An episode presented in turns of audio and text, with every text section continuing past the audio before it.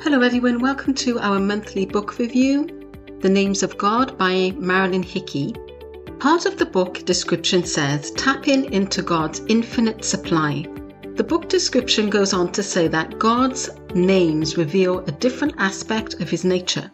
As God is so vast, one name cannot adequately describe him. Throughout the Bible, God revealed himself to his people through his various names. Our review for December is for the chapter on Jehovah. This chapter had a huge impact on me. As I thought about the difference between Elohim in Genesis 1 and Jehovah, who I believe from reading scripture is the divine being who was born as Jesus Christ on this earth. I was inspired to reread the Ten Commandments, which Jehovah gave to Moses. And I thought about what Jesus had said in John 7:15, Luke 24, verses 25 to 27, Luke 24, verses 44 to 45, and John 5, 39.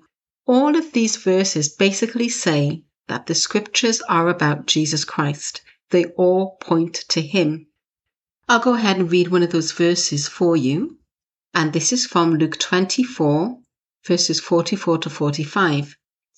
Then he said to them, these are my words that I speak to you while I was still with you, that everything written about me in the law of Moses and the prophets and the Psalms must be fulfilled.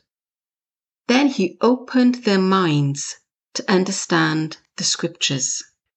Marilyn speaks about Jehovah meaning the revealing one. This makes me think of how Jesus came to reveal the character of God the Father to us.